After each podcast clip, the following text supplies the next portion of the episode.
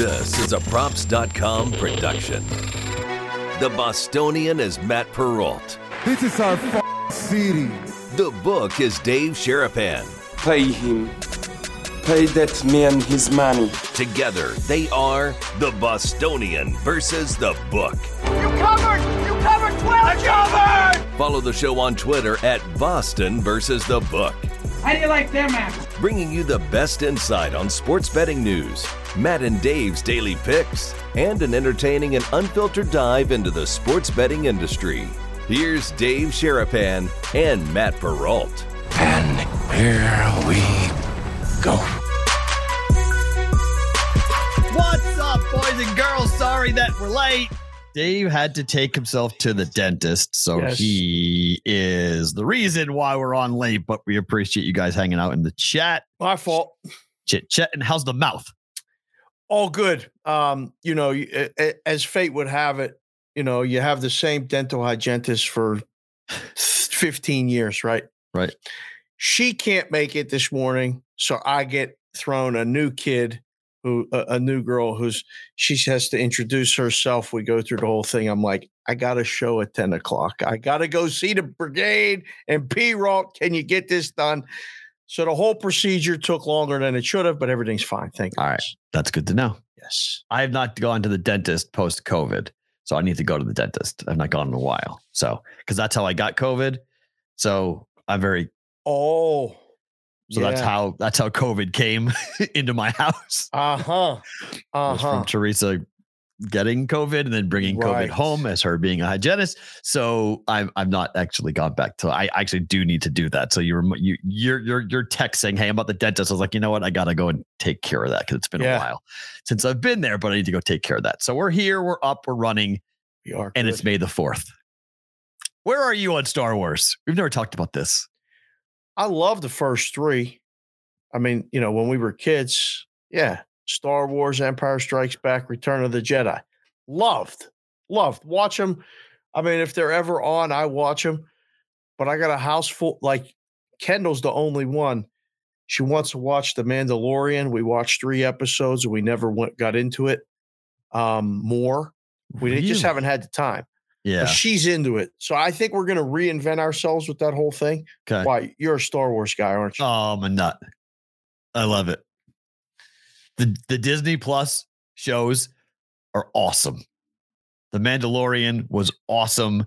Boba Fett was awesome. Oh, see, I can't wait to watch that stuff. See, there's not a person in my house other than this little one who has the remotest interest at all. Yep. So I have to watch it when everybody's sleeping. Yep. And I will. Um, I just like it's it's it's not just about space and it's not just about R2D2 and C3PO. It's it's a- No. it's a deeper, much deeper Hundred percent. meaning it was so groundbreaking at the time. I mean, Yeah. when you were a kid, it was it was fascinating, wasn't it? Well, I was born in 1977. So Star Wars came out in 1979. I'm seven years older than you almost. Yeah. Yeah, so I wasn't old enough to see the original Star Wars, and I really wasn't old enough to see Strikes Back, uh, Empire Strikes Empire Back Strikes in the Back. theater, but I did see Jedi in the theater.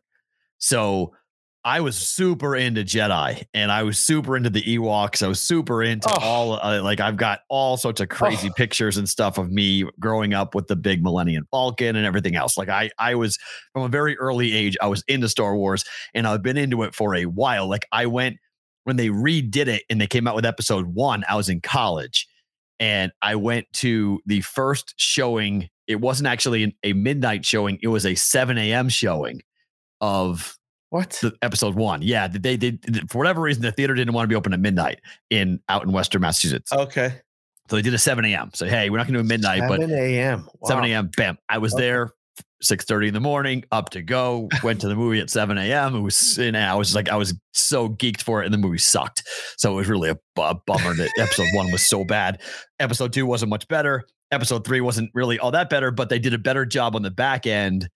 You know, when they came up with the newer stuff, I, the movies got to be a little bit of a mess, and that was sort of disappointing as someone who loved it. But I feel like the Disney Plus shows have sort of pulled the the car back onto the road, and I feel like we're in a good place now as to how we go forward and into the next iteration, whatever they're going to go ahead and, and come up with and do. So Okay.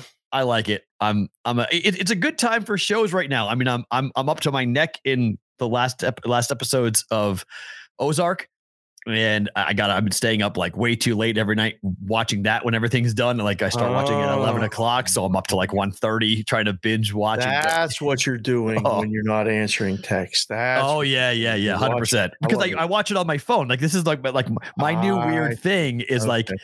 I like watching. I just go ahead and I, and I get into bed and I put my earbuds in and I just go ahead and and my phone is big enough to watch a show. Like I can watch shows. It's, it's really easy. So it's relaxing and simple and it's that's my wind down. Would you watch Star Wars on your phone? yeah, I have. I watched Mandalorian. I, I watched Boba Fett on it. Yeah, hundred percent. Yeah, I mean not the same for it's me. not the same, but the earbuds is what changes it though. See, it's like it's not the same visual experience, but sensory wise, you can, you know, I've got noise canceling earbuds. So I just cancel everything out. I don't hear anything and you're just immersed into the content. It's way better. Screen. You think it's better? It is. I would prefer, I'm an audio guy. Okay. Remember, I'm an audio guy. I'm not a video guy. So Right. I would prefer to have my ears be captivated and I can hear every sound effect and everything going down. I would prefer to listen to it than watch it. So, like, to me, I would rather have that. So, like, I've tried to figure out can I get my earbuds to my big screen TV because they're on Bluetooth. So I that's my next attempt, or at least the next TV I buy. I'm going to say, hey, I want to put headphones attached to this TV. How do I do that? And if they I- say this is how you do it, then I'm going to do it. when the kids were small, Santa brought me a pair of noise canceling wireless headphones that connected to the TV. Oh, Changed my life. want it? Changed my life. Yep. Made it to the point where I don't really want to watch TV or movies with anyone ever Right. because it was like I I mean People I'm used to not think I'm weird. I, I, have you ever gone to a theater by yourself to go go to go see a movie? it's the greatest thing in the world. isn't it? I people used to think I'm weird. People were like, "You go by yourself?" I'm like, "Why do I need to be with somebody to go to a movie? I don't want to talk to you. Like, it's just for the beginning and the end. That's it. Like during the experience, I don't want you talking to me. I don't want to have a distraction. I want to just watch the movie. Like, leave me It alone. is the best. I don't mind it at all. I love it. I don't. I haven't done it nearly as much. I've not really. I've I've only gone to kids movies over the last since COVID, but like I want to get back into that routine where I can go. Like that was the beautiful thing about being at the Palms. I would do that all the time. So the show was on, pushing the odds was on until noon. It was nine to noon. Oh, you So- catch a little afternoon matinee before you go home. Wrap around the corner. You know, I'd get some work done. Get to like 12 1 o'clock. I'd have a twelve forty five or a one o'clock show. Oh, bang out a, nice little matinee movie, and then I'm just two thirty, three o'clock. Time to go home. It was perfect. Kids came out of school. It was it was I absolutely loved that theater at the Palms. Is it back, by the way? I haven't even checked if, if that's back. If I don't know. got rid of that or not. I, I, that's the one I have to ask that because I love it. Was like a six dollar movie. It's unbelievable. The best. So good. So so good. Yeah, that's. Did you have the Star Wars soundtrack? No. So my dad had a vinyl collection that was really good. Oh, we the- had it. We had it on record. We we- Yeah. my yeah, we had it. Well, I didn't have a cassette. no, we, yeah, we, my- we had the vinyl. We we had the Right, vinyl. We had the vinyl too. yeah, we did. I, I had Yeah. that. That was my experience. And like my father used to go ahead and like I didn't know this at the time, but he would get high. He would smoke a joint and then he'd go ahead and blast it in the house. and so like I, would, I was I was like, why is it so smoky in here? And then he just like had these big speakers and then he just like blast Star Wars the intro music. And I used to love it. I was probably getting like a contact high or like six years old running around, but I used to love that vinyl. Like that vinyl record was like a really big part of my childhood. I loved the damn thing. yeah. And so I want to recreate that. I don't have a record player. I don't have vinyl. It's like one of those bucket list things I got to go back and do. Because I agree with people who say it sounds better. Like it, it does. Vinyl records sound incredible if you have a great sound system and a great speaker setup. I wish I knew why, but I agree. And I. I would have sound like an old curmudgeon, but I- you're a new, you're a newbie now. Everything old is new. All the, all the Gen Sure. Zs and all the, they, they, they think vinyl's the, the, you know, the thing. There's Really? vinyl stores here in Vegas, downtown. Yeah, downtown Summerlin has a tremendous audio store. I got I got caught up in there. I'm with you. I I I, I love that you know, dun, dun, dun. Yeah. oh yeah, it was just the was- Emperor Walk and the, the, the oh, there's thing. so I mean the soundtrack of Star Wars is so damn it's so damn good. And people were like, I hate Star Wars. I'm like, okay, I get it. Like I didn't get into Star Trek all that much. And so like people Yeah, say there's like one or the other. Like you either like Star Wars, you like Star Trek, and Star Trek is for smart people, and Star Wars is for dumb people. And I'm like, okay, Really? fine. Uh, yeah, that's the whole stupid line. But I'm like, fine. I'm a dumb person. I like Star Wars. I I, I find it to be more fun. I find it to be more interesting to me. Less about you know aliens and in in whatever intergalactic mm, stuff that they're doing, and more about the storytelling and more about sort of the the fun of it. And I don't know. It, it's it's in my lifetime. I'm 45 years old. Star Wars has been with me from the get go, and I've seen any, every iteration, and I've absolutely loved. I've seen it all, and I and I will. You put it out, I it consume in it. the, Yeah, I saw it in the movie theater. I saw them all in the movie theater. We had a guy. My dad had a guy for everything. We had a guy at the movie theater. We had five kids. He made it affordable for us to go to the movies. Wow. So my dad and mom would take us to the movies all the time. And I loved the movies because I got a popcorn and I got to sit and be engaged wherever I you get to go somewhere for two hours without going anywhere. It was 15 minutes from the house. Load up the station wagon, get everybody get in the car, let's go. So yeah, I saw Star Wars, Empire Strikes Back, and Return of the Jedi all in the movie theater as So a you kid. saw the buzz, right? So what was it like? Like, did, was it as crazy as all like the mo- the news reports? no, Okay, it wasn't. Not the first one. they The make it sec- out to after the like- first one. The first one was something so different than anybody had ever seen. Yeah, I remember thinking, this is, I felt like I was in space.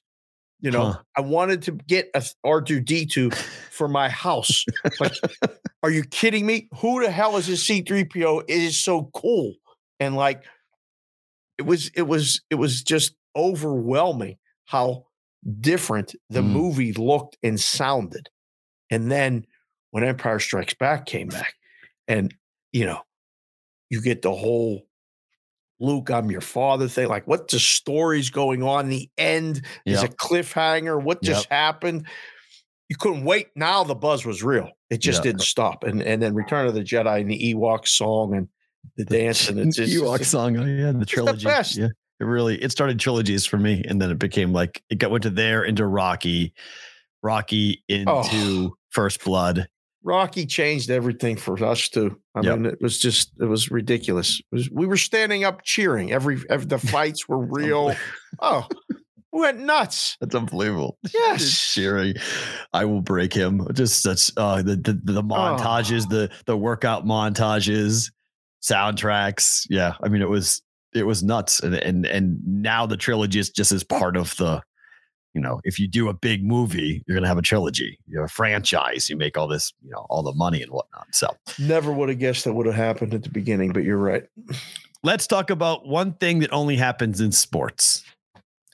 Last night, triple overtime, Oh, a dude eating spo- spicy pork and broccoli in between the first and second periods. Journeyman goaltender, just sitting there going like, you know, I'm the third string goalie. I'm not supposed to play in these games. I'm, I'm, I'm mentally checked out. I'm 30 years old. I'm cashing a paycheck.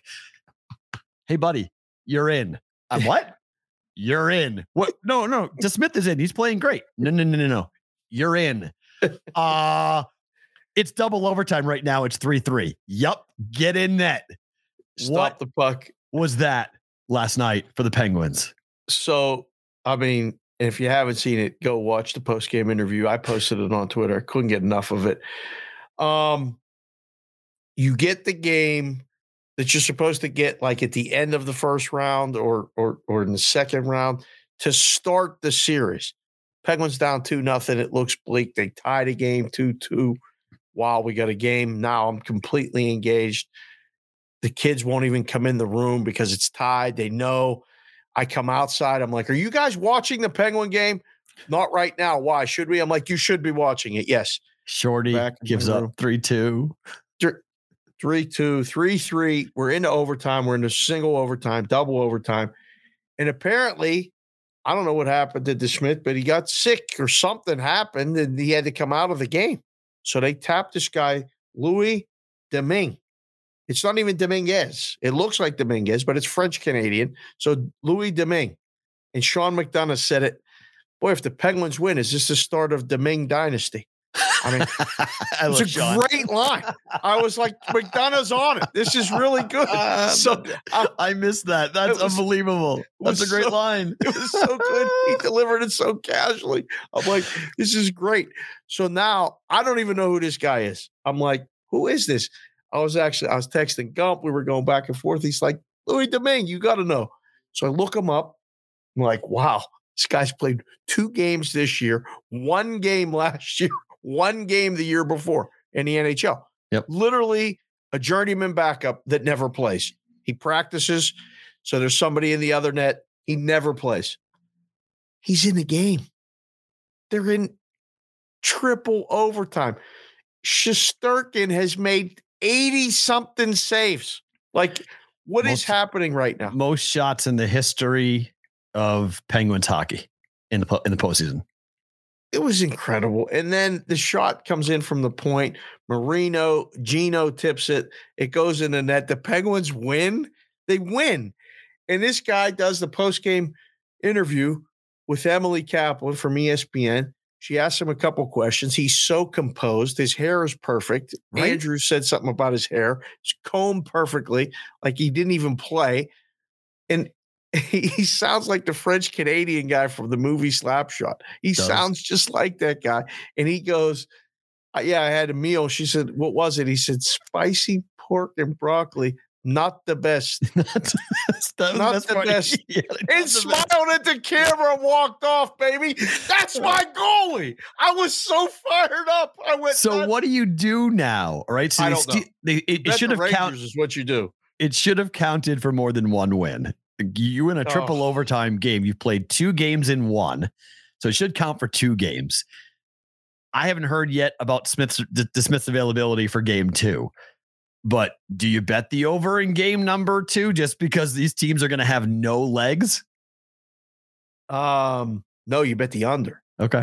You bet the under. It's a snooze fest, right? It's a lot of dump and chase. It's a lot of like you you have to conserve your energy to the third period. That's the way that goes. So I would bet the under. That's the first thing I'd be looking at. Two, I'd be looking to bet the Rangers in the series. The Penguins are better. Um, first and second line. I mean, they were really good. They had 25 shots in the second period yesterday. Yeah, they dominated. I was so impressed Mhm. with the Penguins' um, ability to control the puck and carry the play. But I really, I was like, this damn Igor guy is just, we can't get a puck by him. And then they got two by him. And I was like, yeah.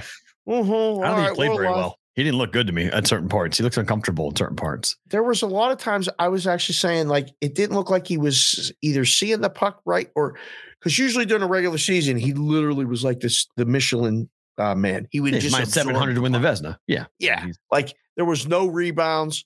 He was always in position. His positioning was great. Again, he just there was pucks bouncing off him. So that's usually either nerves. I mean, it's the first time through the Stanley Cup playoffs is tough for the goalie. Yep.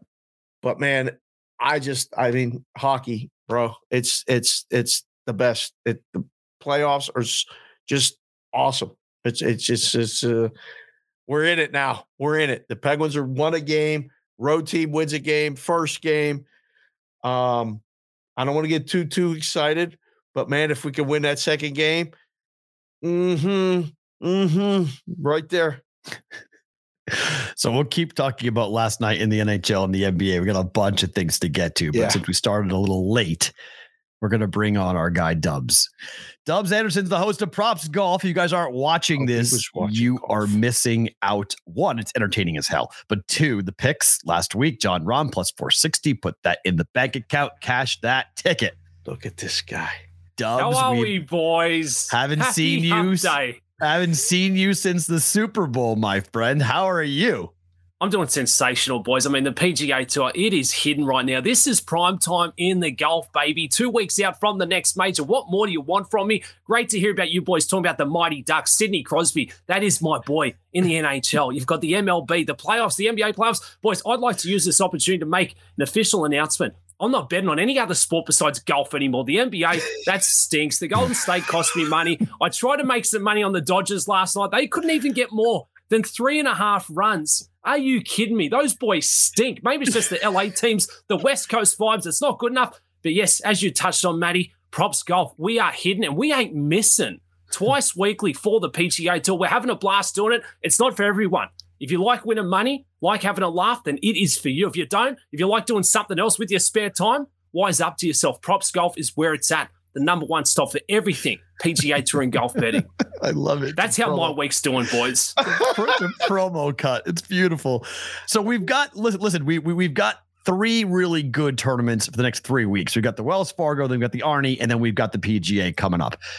First question that I've got for you when it comes to these tournaments as the lead up, where are you looking in terms of breaking down the course and the player? Are, are you like into this heavily, or are you trying to take a look at how players are gonna uh, are, are going to play heading towards the major? Meaning, are you coming in heavy on these tournaments, or are you to wait till the till the PGA coming up uh, in in Oklahoma? Mate, more tickets than StubHub this week in the golf. Look, I've definitely got the eye on the futures. You know, two events out, we look at guys who are in good form because you need form to win a major championship. We're starting to see similar courses. I mean, the Wells Fargo this week, they're not playing at Quail Hollow where they usually do. And that would have been a great test uh, for the PGA outcome. But I'm looking at who's getting off the tee. Well, especially a golf course like this week, TPC uh, Potomac there over near the nation's capital. You've got to drive the ball well. Same as the PGA Championship. We always look for strokes gain on approach. That's our key stat. Who are the best iron players? Ball striking, that lasts. That lasts for a good couple of months. That is form for me. The best iron players in the field this week, they're likely going to be there at the PGA in a couple of weeks. Putting, that's very volatile. So don't be afraid to go a guy who's maybe not the best putter, especially a week like this week, because all, all, the PGA Tour golfers, they have their peak weeks, you know, where maybe it's a, a surface like this week, bent grass, they're better putters on. But of course, horses for courses. I'm always looking at key stats. And this week, you've got to get off the tee well. Good iron play. That's going to fare very well in two weeks' time at Southern Hills Country Club over in Tulsa, Oklahoma. And look, we're starting to see some bigger names. These guys are trying to get the reps in. They want to come into that one with a bit of form. Last week, the Mexico Open, chunk. What an absolute snooze fest of a tournament. Jon Rahm, he was the odds on favorite. He had to get the win. He did. He didn't look overly impressive, but now we start to see a couple of bigger names this week. Your headliner, Rory McIlroy, defending champion at a different golf course. But I like what I'm seeing from Big Rory. He could be a threat at the majors coming up here. Dubsy. So you got this week. All right. I'm already looking a couple weeks out. I'm looking at the PGA. Okay. You just mentioned it. Is it that easy? Is it just a Scheffler? I mean, is it is it just? I mean, like he's the odds-on favorite. He's ten to one. Rory's twelve. Rahm's twelve.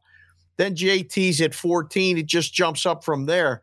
Yeah. Tell people who may be new to this, it's not that easy. Is it? Mate, mate, it's not that easy, Dave, but I'm not going to go on the record and say that he can't do it because he got the breakthrough win at Phoenix and we'll write him for that one. I'm like, okay, that's his one win for the year. He'll be done here for 12 months four wins out of his last six starts. I mean, how can we go against him? Sure, he hasn't been practicing or playing too much on the tour. He's out there throwing, you know, the first pitch in the green jacket at the baseball. He's sitting courtside thinking he's the big man. And this is what happens. It all goes to the head. Scotty Scheffler thinks it's easy being the world number one. No, mate, it's not. You've got to keep doing exactly what you're doing that got you to that spot. Keep grinding. So I'm a little afraid there. And, you know, these guys, they're going to be coming after him. But Scotty Scheffler, the thing that stands out to me, we've seen it this year on the PGA Tour, cool customer. I mean, he's got a great golf yeah. game, but you put him in the pressure situations like trying to close out at Augusta National, didn't phase him. And that's half the battle. That's what we've seen Brooks Koepka do so well at the majors because mm. he's got that mindset that I'm great under pressure. Half these guys are going to choke if they're in the last couple of groups playing at a major.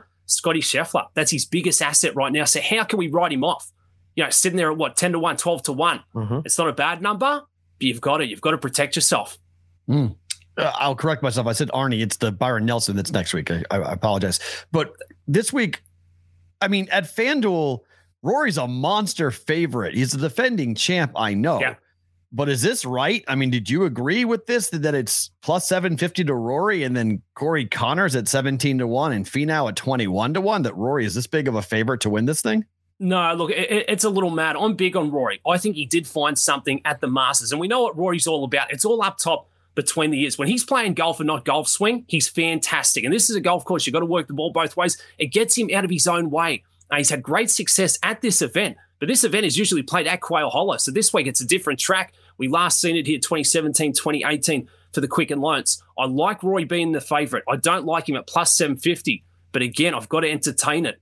I think he's found something. I think he could be a big problem for some of these majors upcoming here. And the golf world needs Rory McIlroy. When he's on, what an athletic move. What a dominant performer. It's starting to turn back. And, Matty, when you go to a golf course that you're a previous winner of, especially the previous year. They've got your posters up. You're all over the golf course, the golf club. You're driving up there. It's good vibes. Now he turns it back to the Masters. We had a runner up, a great finish on the Sunday. Three top tens of his last six starts. Roy McIlroy. I think he is back, boys. He could be a very big problem this week.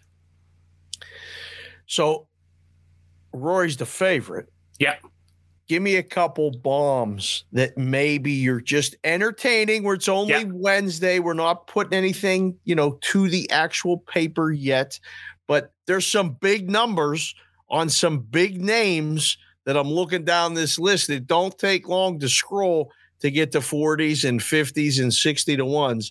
Give the people one or two, maybe, you know, guys that, that, that maybe aren't on the radar at the top. Yeah, I, I love that sweet spot. So I think approach play is key this week. And there's an angry little Englishman in this field, Tyrrell Hatton. Great, you know, great iron play, one of the best ball strikers. He doesn't Why stand is up he here angry? in America. I Oh, the Masters. He- oh. He just he snaps clubs, he mouths off at everyone. But I love to see that, Dave. Like I want to see the heart on the sleeve. Tell me what you're thinking, son. And he can back it up on the golf course. He's only got one win to his name on the PGA Tour. Not good enough. Now you put him on a golf course where it's a bomb and gouge, 25 under par. He's not your man. But this week it's going to be very tough. You know, 12 under par probably gets it done. I like him for this one. Tyrrell Hatton a 36 to one. First in strokes gained putting on the PGA Tour. If he gets hot, watch out.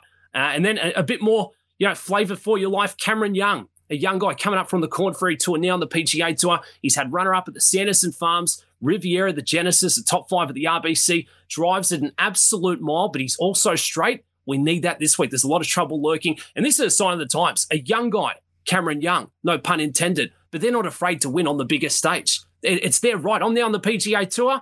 You know, 18 months ago, he had no status at all. He doesn't care. He, he, he wants to go toe to toe Roy McIlroy, Tony Finau, and you're getting a cheeky little number there at 41 to 1. We love the value, baby. And that's what's good about the golf betting. You can cash some almighty fatties. And that's what I'm all about. Hat and Dave, by the way, uh, played incredibly poorly at the Masters and then blasted the course Yeah, afterwards. it's, it's never Yeah. his problem, it wasn't which I like. Okay, so that's why he was angry. yeah, yeah, yeah. Yeah, it was that. not. You know, It, it wasn't bad day. He had Yeah, a bad. He had four days. He, he he was not happy, and he, you don't. I mean, if he plays Augusta, he plays the Masters again, I'll be shocked. like I don't think that dude's getting asked back. He Yeah. basically Uh-huh. ripped the entire course and saying this is not real golf and this is not how the game's supposed to be played. And like, But he doesn't care. no, he Does doesn't not care. care. It was not a good. It was not a good look if a, if a guy wants to you know, make his uh make friends wearing the green jackets uh, at at Augusta National. I don't want to steal all the plays dubs from props golf. I want to make people go ahead and, and listen and watch. The first episode's up. You have the the cut episode that happens on Friday night that drops on Saturday after the cut and the turn is made. But any head to heads that you're looking at for four rounds that you like this week? Uh, yeah, let, let- me take a look here. I mean, I've got so many plays going this week, boys. Top nationalities, round one low scores. I like Patrick Reed over Mark Leishman. Now, Reed popped up on the leaderboard last week in Mexico. Not a lot of people are talking about him, but again, probably the best hands on the PGA Tour. Again, this week, it's a par 70, less par fives, less scoring opportunities. You've got to be dynamite from 100 yards in. Patrick Reed over my Aussie countryman, Mark Leishman, at plus 100. Leishman's good, but he's got the big miss, and that is a big problem this week. And then Max Homa, a former winner at this event. I love his golf game, very well rounded. Everyone thinks he's just, you know, ha ha, funny guy, you know, poking around there on social media. Great golf game on him. No weakness, good short game. Max Homa over Si Woo Kim, minus 115. Si Woo Kim, again, that's a guy who's great in the birdie shootouts, not when it's a grind, not when it's going to be, you know, a heavyweight dual marathon coming up this week for the Wells Fargo Championship. So Homa over Si Woo Kim, Reed over Leishman. To give people a little bit of a, a, a peek behind the curtain as far as the process. So you do the show before the tournament, okay, and then you do the cut show. What are you looking at as a guy who's immersed in the golf betting? What are you looking at Thursday and Friday that maybe you can give a pointer or two to someone new to the golf betting to maybe make their plays with if they don't catch the show, which again, they should catch the show. But what are you looking at Thursday, Friday in the first two rounds that maybe will give you an edge Saturday, Sunday going to the winners? Yeah, and I mean that's the beauty of props golf, Dave, especially that shot. I mean, last week Jon Rahm was still at minus one ten, and he was never going to lose that golf event. Tony Finau, who we knew was going to make a charge, plus two ten to get inside the top twenty, finish runner up. So we look at who's who's hitting fairways, who's hitting greens. That tells me again the ball striking's there. Maybe they haven't done anything with the putter the first couple of days. So they're hanging around the leaderboard, but the ball striking's there for me. We know that's a higher ceiling moving into the weekend. These are PGA Tour golfers. You put them on a golf course by the third, fourth round, you know, they're on Saturday, they've been at the course all week, they're going to figure it out. And then on the flip side of that, who are we fading? I'm fading guys who are hiding that dodgy ball striking. Maybe they're only hitting 10, 11 fairways, 10, 11 greens. That's not good enough. That's not sustainable for four rounds, but they've hidden it with a very good putter. That's a mm. sign of a guy going backwards moving into the weekend. And of course, you've got to have a bit of situational awareness. Who's had form the last four or five weeks? Who's got that pedigree? If they get onto the big stage, can they close it out? Who's going to go up in flames? Because a lot of these guys who aren't in the marquee groups teeing off early Thursday, late Friday. There's no TVs, cameramen out there watching them. It's a different beast on the PGA Tour, and you are in contention playing with the likes of a Jon Rahm or Cameron Champ. Not everyone's made of it. You've got to be built of the right stuff, just like these three heads you see before you today. So, Dubbs, I'll let you go on this because this is amazing. So, Dave, yesterday, Zach in England won a hat, right? Yeah. Zach. Chat for a hat. Sure. Zachary Hatton. Yeah. Tyrrell oh. Hatton. It's his oh. cousin. Is it really? It's, it's They're cousins. They're cousins. Boys, we, we got to put the house on, on Tyrrell then. I was already big on him, but that is, we're double downing. What? Tyrrell's the play. Isn't that crazy? Just in the live chat today, that's my cousin. Like, no wait. way. It's her cousin. Wow. He goes, yeah, he's on my ancestors. He's, he's, a, he's, a, he's a, it's in his bloodline. It's part of his family. That's fantastic. hey, shout wow. out to him. Tyrrell Hatton proper lad. We'd How love to that? see it. Hey, you can't back down. You've got to get on get on him this week. now he makes a win number two, and the form's been there. Tyrrell Hatton, angry Englishman, angry Aussie, coming at you head to head. Love to see it, boys. In the fairway, baby. I like it. That's um, it. It's unbelievable. Dubbs, thank you for coming on, man. We'll keep doing this as we go through the summer. All right. It's going to be a great golf betting season. Props Golf right now on the Props YouTube channel. Go check it out. Apple Podcast, Spot, Spotify Podcast, wherever you guys get your pods. Dubsy, thank you, man. We'll talk soon. All right. Always a pleasure, boys. Props Golf. Do it twice weekly. You know where it's at. Winners only, baby. Ugh. Dubbs Anderson, Mr. Dubsy on Twitter to follow him here on the Bostonian oh. versus the book. Love the dude. Great stuff. You guys, I'm serious. You aren't watching Props Golf. You really should check it out. It's a lot of fun. It's highly entertaining. It's quick. It's 20 minutes. Uh, drops on Tuesday and Saturday mornings, Friday night, overnight into Saturday mornings. And we're right into the golf season now. We're getting into it here. As oh, I mentioned, yeah. yeah, we got the Wells Fargo this week, the Byron Nelson next week, then the PGA. Then we get to the British Open or the Open, and then we get to the US Open. I guess, no, so I guess US Open and US then British Open, Open. First, sorry, sorry, sorry US Open first, June, then July. So, and then it wraps in July. I mean, the tournament, I mean, and then we get to the PGA. You know, we get we get into the PGA, uh, the FedEx Cup in the later part into August, and they try to get out of the way before football starts. So it's it's right now. This is the time to bet on golf and make some money here on betting golf. And Dubbs does a great job every week, two times a week for us here for for props golf. Okay, uh, oh, look, wait, who's Dan Sharapan? Is that your what brother? Is that? Yeah, that's my brother. brother Dan is actually watching the show. He needs more Dubsy. That's phenomenal. There you go. You should see brother Dan hit a golf ball. My really? God. Oh yeah. Brother I just Dan's saw Dan. I thought it was Dave, and I was like, "Wait, is Dave in the chat? You never go into the chat." And then it read Dan. I'm like, "Wait, there's a I'm Dan on the show. I got to go in the right. chat. Ooh, what well, I'm on the chat. I'm in the chat. Look at me. You jump in there. Of course. Look. Scroll up. You'll see me in the chat. I'm in the chat. Oh my goodness. We got to, I don't know if I, I may get really distracted. if I got to read the chat, do the chat, and do the show, something may, that may be three strikes. I don't know if I can do that. We'll, we'll oh give it a oh month for that. that hey, welcome, great. brother Dan, to the show. That's phenomenal. I got to get him a hat, but he wears a size eight. Well, fine. We got, it's, got a big lid. Snapback. Snapbacks. I don't even think the snapback biggest. I don't even think he's one peg. I think he's really Oh, he got a big head. Whoa. Can't even fit a snapback. Whoa. It's trouble. All right. So let's go through this and we can move a little quickly through these games. But yep. if you're a Panther fan, are you concerned you lost game one to the Capitals?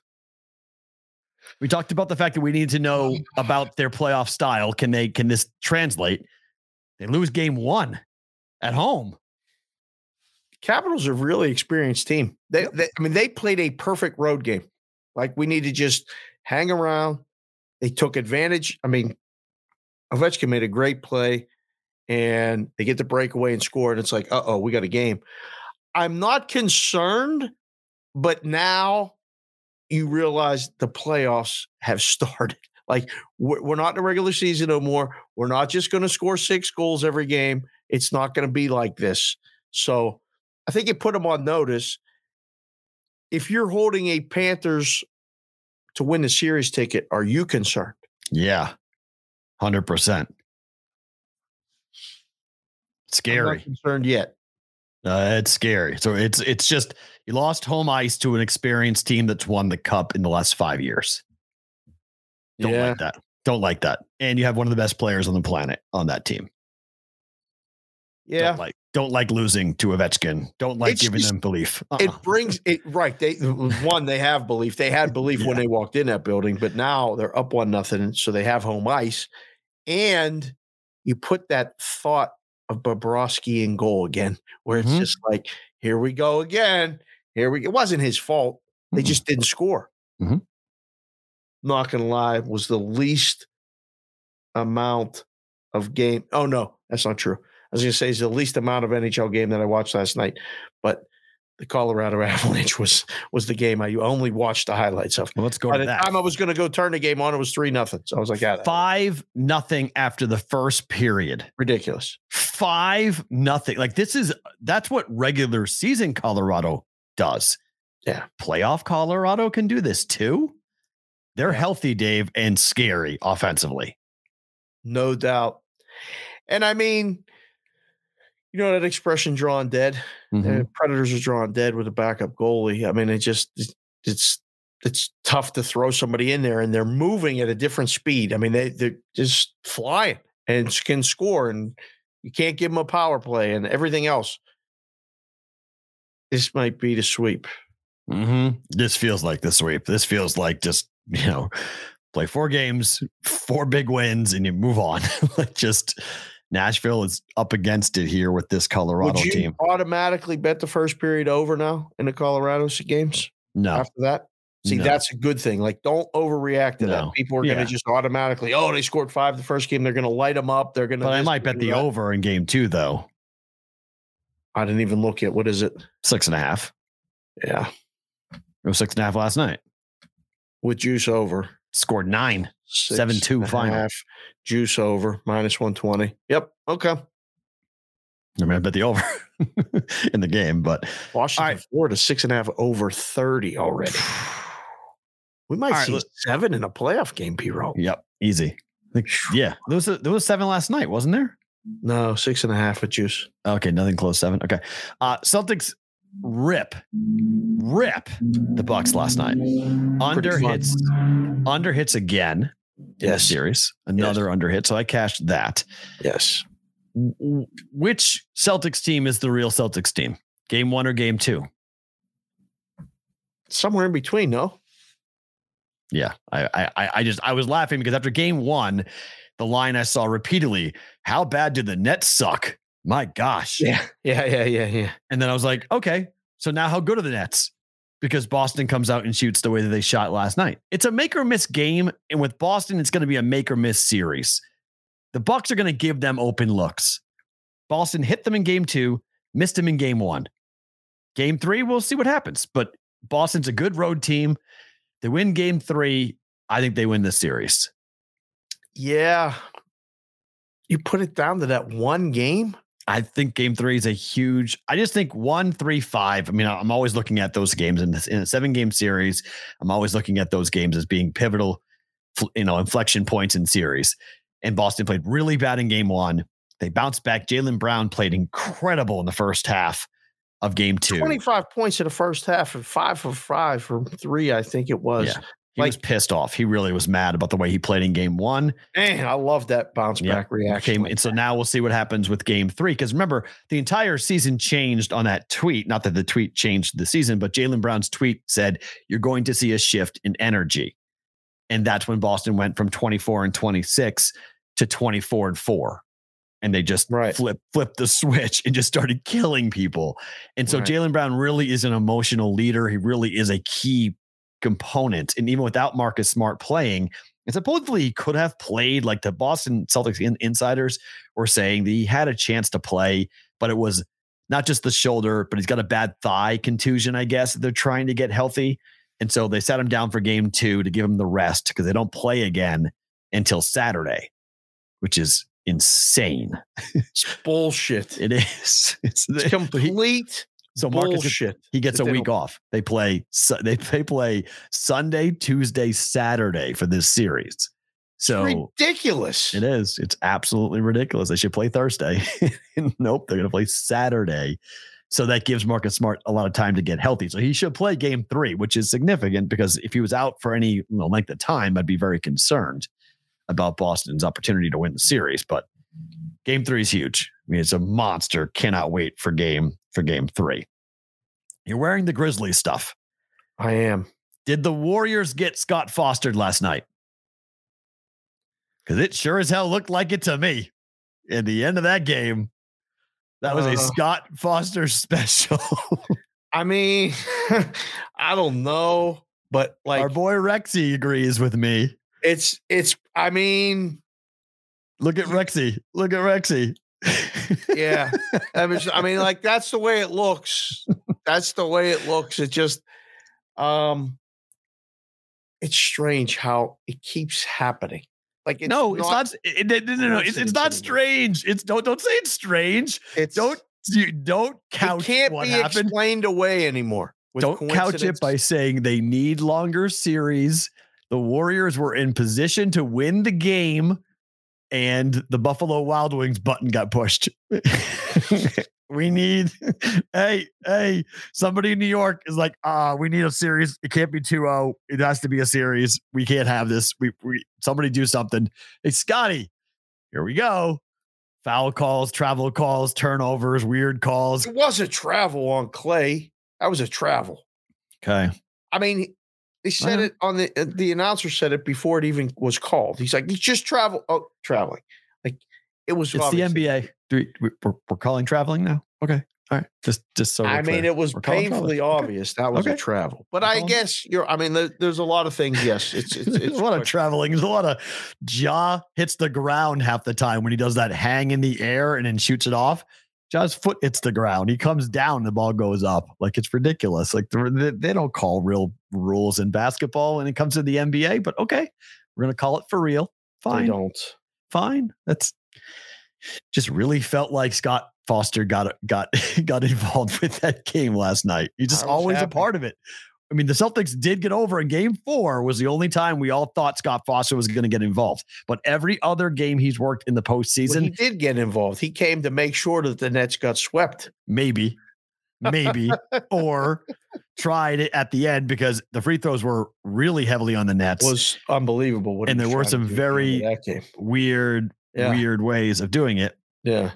So there's that. And, you know, here we are. Scott There was a lot of fouls there. I mean, like I didn't like that foul. Um, Brooks took out the. Oh, that was a bad foul. That was a bad foul. Payton got broke his broke his elbow. Yeah, that was bad. Horrible. Um, Draymond took that shot. That So was then- inadvertent, I think, but maybe Yeah. not. Like The was- tweets around it were pretty funny though. Like Draymond, like there, has been a lot of things that, that have been going on here. You know, there's a lot of Draymond Green is a very interesting. I don't know if you saw first take at all today because I, know you were at the dentist. But I there's did a, not. There's a viral clip going around. JJ Redick uh, basically dunked on Mad Dog pretty pretty aggressively for the comments. The way he was describing, essentially, he told Draymond Green to shut up and play. And JJ Mad Redick- Dog did. yeah. And JJ Redick basically said, well, not basically, he did say, he said, You're talking about athletes the way that Fox News people talk about athletes, which he is said like- specifically Fox News correct on ESPN. on ESPN to Mad Dog Russo saying, You're talking about athletes the way that Fox News anchors talk about athletes. And it was like, Whoa, like you just dunked How's- on. How's that going to go? Uh, Is he into JJ or into Mad Dog? I don't know. I don't know what they go. If I'm picking, I'm picking JJ personally because I think he's got a far, far deeper career to go than Mad Dog. But like, this was always the fear about putting Mad Dog in this role Wowza. as a boomer, Wow. 65, 70 year old white guy arguing about younger generational back black players and talking about, and, and he was trying not to make it a race thing. And JJ was like, yeah, but you kind of are. And you know, like he's like he, he said, like no one wants to hear Draymond Green talk. And JJ said, well, actually, he hosts a podcast, and TNT signed him to a contract as a talent guy. So clearly, somebody wants him to talk, and someone enjoys him talking. Maybe not you or your generation, but young people like it, and like you just it That's how the conversation went. Yeah, you got to watch it. It's it's Ooh, J- I will watch JJ it later. Wow. JJ crushed him. Like JJ just absolutely dunked on Mad Dog, and it was and like Stephen A. Smith is just like sitting back with his arms folded, going like, "Uh oh," just watching this whole thing unfold, and just showed you like the polarization of Draymond Green because I love him, and I think he's phenomenally interesting, and I love personality, and I love people that understand that they can just talk. And he said it after Game One. My reputation is my badge of honor. He likes it. He welcomes all of it. He brings it on. And somebody who understands that is can look at himself and realize how he's perceived and then not change. Say, this is just who I am. If you don't like it, okay, but this is what you're going to get from me. I I like Jim on Green. I'm a fan. I do too. I don't like sometimes when he goes over the line and like you know causes the team to suffer. Like Mhm. I still think you know he went over The ejection. Yeah, like he does. He does stuff sometimes that you're just like, you didn't need to do that. I Mhm. get why you did it, and you're not going to change, and that's fine. And he stays on character, and he does so many good things for that team. I mean, it's it, they they love him. There's no question about it. Um, I don't like when guys like Mad Dog go on and say stuff like that about, you know, have you ever been in an NBA game or an NHL game where the like people say stuff, it just ain't right. I mean, it, it's not right. It doesn't be just to the player, you make- mean? huh? To the player Yeah, from a crowd? yeah. Yeah, of course. I mean, It's awful. it's it, and just because they make 25 million, like I love what Draymond says after the game, you know, because they asked him about shooting people to finger. when he got when he's leaving, his face is bleeding and they're cheering. And he shot him the finger. And they were like, Why did you do that? You know, you shot the fans the finger. And he's like, They were cheering because I was hurt and bleeding, leaving. Like, what was I supposed to do? Yeah, I shot him the finger and I'll pay the fine. And yes, I'll be okay because I make 25 million a year. I'll be okay. Like, what did he say that was wrong there? He didn't say nothing that was wrong. He told the truth, but sometimes the truth is hard, right? That's you don't problem. you don't you don't want to hear the truth. You don't want that to come out. Because granted, I mean that's the thing that one of the more interesting moments for me in my career, I don't know when you kind of realized it, if if you had a, same, a similar experience, but one of the things that when I started covering professional athletes, the idea that these guys make so much more money than I'll ever make in my life, and that they are in a position because of the fans and the crowd and everything else that goes on to it that like at the end of the day they're still a person. They're still a human being. And like we look at them as entertainment for us without recognizing that they're actually a person. Like that's someone's mom brother sister whatever right? Uncle cousin. Like there's a person playing that game. And we as and fans oftentimes like just say that is a uniform, not a human. And so I don't like Draymond Green. But if you met Draymond Green in a boardroom or in a in a happenstance in a coffee shop or something, you would never say any of the stuff that you say. You'd be like, "Wow, man, that's cool. How are you?" You'd want to talk to him. You'd want to get to know him. Like if he was your friend, you would be like, "Wow, that's really kind of cool." Yeah. Like fans, I think forget a lot of times that just because that playing surface is a stage, it doesn't mean that that's not a human being on the on on that stage. Like it's still a person. Yeah. And they they disconnect that because oh, you make so much money, you you have to take that. Yeah, there is something to that. I would agree. But he also can give it back to you if he wants. right. And Draymond and Draymond gives it back to you. Yeah, he gives it back to everybody, and he doesn't. It, you, you're not. Um, there's no exceptions. Like I mean, you could be the owner, you could be the, Right. the network president, you could be the peanut vendor. He'll you talk you to all the same. I had the very, very. I mean, I guess it's it's it's a, a privilege to grow up around. I mean, I played baseball with a couple of the Pirates kids. Nice. I played hockey with some of the Penguins kids when I was five. I mean, so like I just saw them as dads. Like Right. they would come to the rink and tie the skates just like my dad was doing. And then we would go watch them play at the Civic Arena against the Vancouver Canucks. And like I didn't know any better. And then three years later, I lived next door to Jack Ham. Right. Jack Ham's an NFL Hall of Fame linebacker. He would come over and shoot hoops with us and stuff. Like, and he would, you know, so I got to see that these were people before there was money and all this other stuff. The money, none of it mattered. They were just a guy to me. So, like, I'm always on the player side like that because I I understood it, and I think that helped me when I became got into the media stuff, and I didn't understand why guys took it for granted. Like the guys that are dicks, you know, and arrogant. Like, hey man, you're still just a guy. Like, can you answer my two questions so I can meet my deadline and have a soundbite? Like, I wasn't trying to be a jerk. I'm legitimately asking you a question. Can you can you help me out here? Yeah, because there is that angle as well, right? That the athlete looks down upon Oh, people around them. well, it started to get that way when I was in college doing the internships because guys started making real money. Bob Bonilla was getting a Yeah. million dollars a year. Like everything started to change. They didn't need the local media after that. They would do a couple national media things, maybe, and that was it. And they started. So you started to see the divide there between the player and the media. But yeah, man, I I I didn't see it. I'm interested now to see it. I I when you get these guys that have been in the battles like JJ Redick get in the media, He's going to be good. JJ is just starting. He's gonna and he don't really- care. Like Well, the just- you- podcast, his podcast that got him started with the media, JJ's done a really good job of cultivating a media persona and personality, and he's super smart. Yeah, That's that's the fear factor. That's- I think he's a triple threat. He's Yeah. played the game. right. He understands the game. He can explain the game, and he's whip smart. Yeah.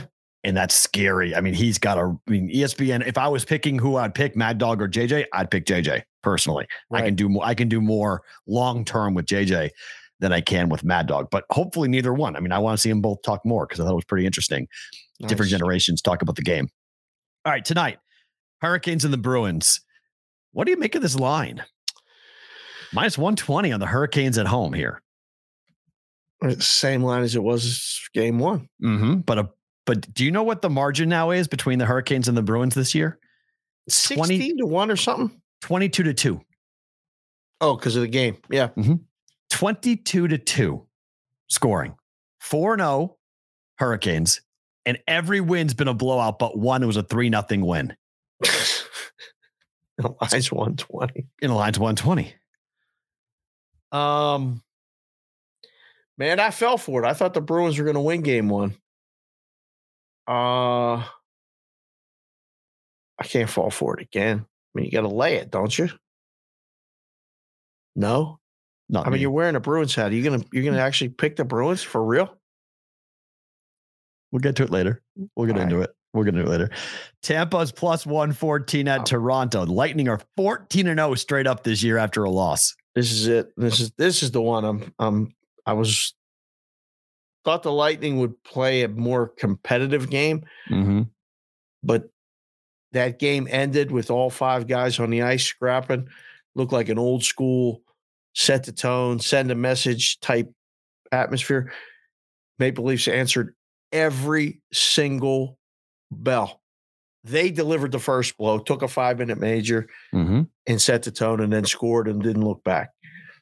I cannot wait to watch this hockey game later. I cannot, I'm going to watch every second of this game, at least until somebody's up three goals. Then maybe switch to, to the Bruins and Carolina game. But right. um, I I really like to uh, Tampa. I really like Tampa plus plus money. More on that later and better to book it. Wild, explain this to me. So Can't. Minnesota gets destroyed. They get mm. destroyed at home, shut out at home by the Blues. The Blues own, much like the Hurricanes owning the Bruins. The Blues mm. own the Wild. Minus 137 on the money line for Minnesota tonight? What is this? Feels like a complete setup. Right? Feels like a complete setup. How in the hell do you explain this? I cannot explain this. This one has me um, either throwing up the white flag, like just move on, find something else to bet on. Because I mean, how many times can I bet Minnesota and feel like a schmuck? I mean, really, I just I just feel like a complete schmuck. Like this is the game they're going to turn it around. This is the game. I just I don't think it's right. I think the number is just got to be wrong. When I, I can't do it again. I just feel like a com- I, I feel like a, a, a dummy. I just don't want to do it. Like No. you like Minnesota here? Mm-mm. I'm staying far away from this game. I want no part of this game. This game's hard. This is a hard game. This is a really hard game. I don't even know if it's under. Uh, the again, the I would bet the over. These two teams have played every game except the last one had gone over. Three games. It, it was it, in three games. It was 8, 10, and eleven for goals scored, and then it was the four first four. game of the playoffs at home is four nothing visitor. yes. Under and visitor. wow. Completely off of Right. everything. Every thought. So so did you go home and over? I don't my head hurts. I don't I don't know. It's a tough game. It's a hard yeah, I don't know. This is one of those ones like you're right. Like just stay away. You don't Hmm. have to bet every game. This is one I would vote stay away. So, and then the final game tonight is equal to the what the bleep line.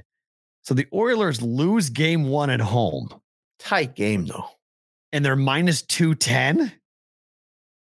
How is that number right? Well, because they, I mean they were 200 in game 1. So you have to go back and rinse and repeat. You can't put a different number up when they lose. You can't drop it to 150. No, Why? Because they're going to bet the Oilers. Oh, The numbers perception wise they're bet much better of a team. That's I mean the series price was this was was but aren't they? bit Hur- low. If you go with the same logic, shouldn't the Hurricanes be more than minus 120 then? Yes.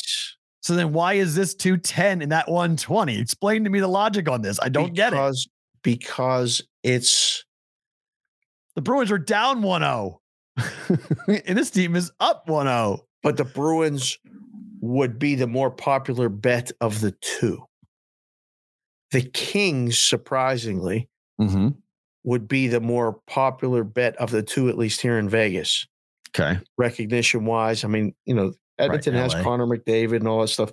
But ask the general public, Edmonton Oilers or LA Kings, I think you're going to get more LA Kings just by name recognition. So you can't. I don't know. It's it's it's just, you can't drop it too much because you're just going to get that bag of money on the favorite. You know you can't drop it. You know what they're going to bet. So you leave it up there and see if you can get a bet on the dog.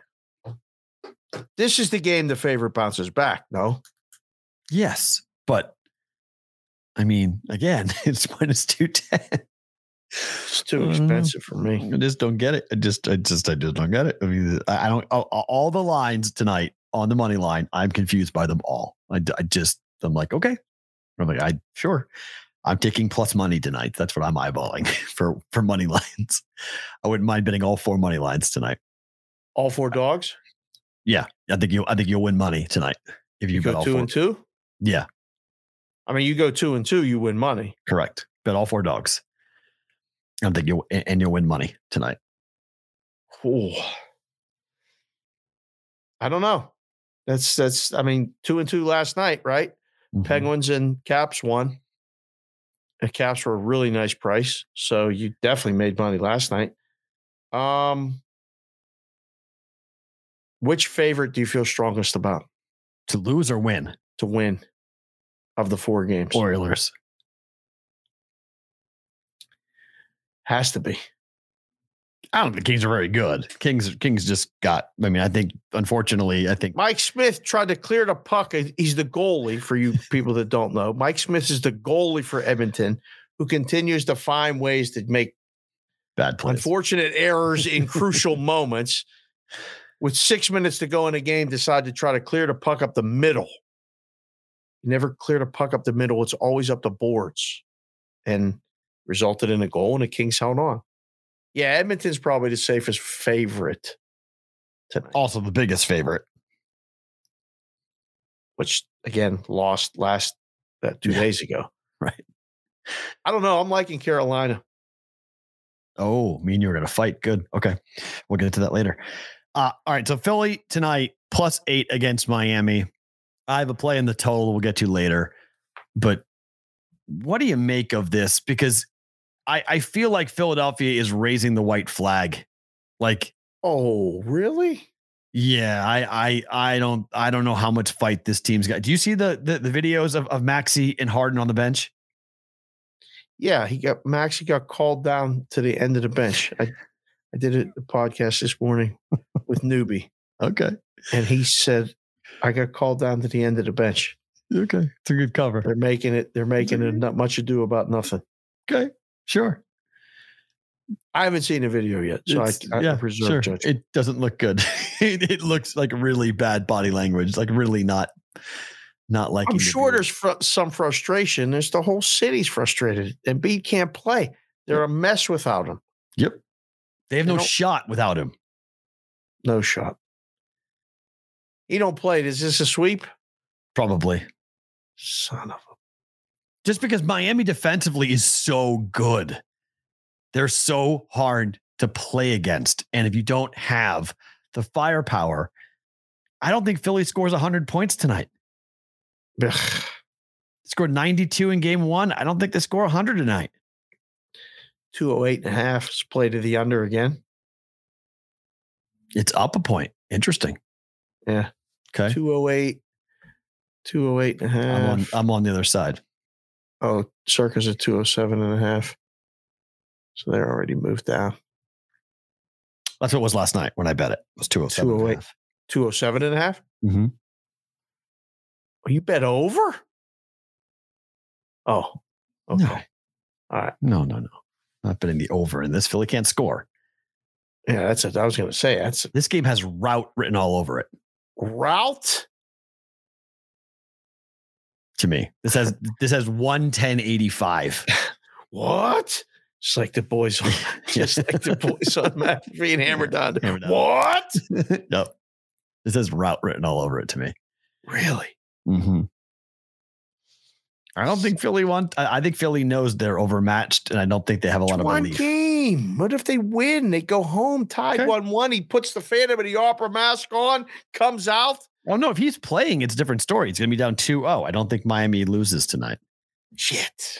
And then you're down 2-0 going home game 3 and you're going to force Embiid to play and he takes one big smack to the face and he's toast. It's a broken orbital bone. You don't that's not a quick That fix. hurts. That that's that hurts the touch. That is a How do you brutal injury. basketball? Elbow to the mm-hmm. face, you numb it up, but you get cracked once, you get one hard rebound, you get one elbow by mistake, you get one shoulder in the wrong place. Uh-uh. That is an awful injury. How do you Plus run up and down a court with that like thing? That's Yep. that, that's that's the hard part. Forget about. I mean, you know it hurts when you touch. Yeah. I just got to run up and down a court. That it's got to be bothering them. Oh, Yeah. sucks. Absolutely sucks. Suns money coming in. Suns now up to six and a half tonight up against the Mavericks. Another team that I think's in deep trouble tonight. Oh, you're going Suns tonight. Oh, I thought you'd come back with the Mavs. No, that was the game. Game one was their chance. I would have bet game two. I was going to bet Mavs game one, Suns game two. Suns should not have covered in game one. That three should have been hit. We should have covered. Oh, Didn't we? Didn't. mm. They were up by 21 points at one point. They, they took their foot off the gas. They don't in game two. Some seven speed said, "Fade Matt, what? Good. We're gonna do that." Yeah. I'm not fading you here. I'm not. Uh, I li- I like the Suns. Um, they controlled that game. A lot of that game. Fourth quarter, yeah, the, the, Mavs came back, but it's pretty clear.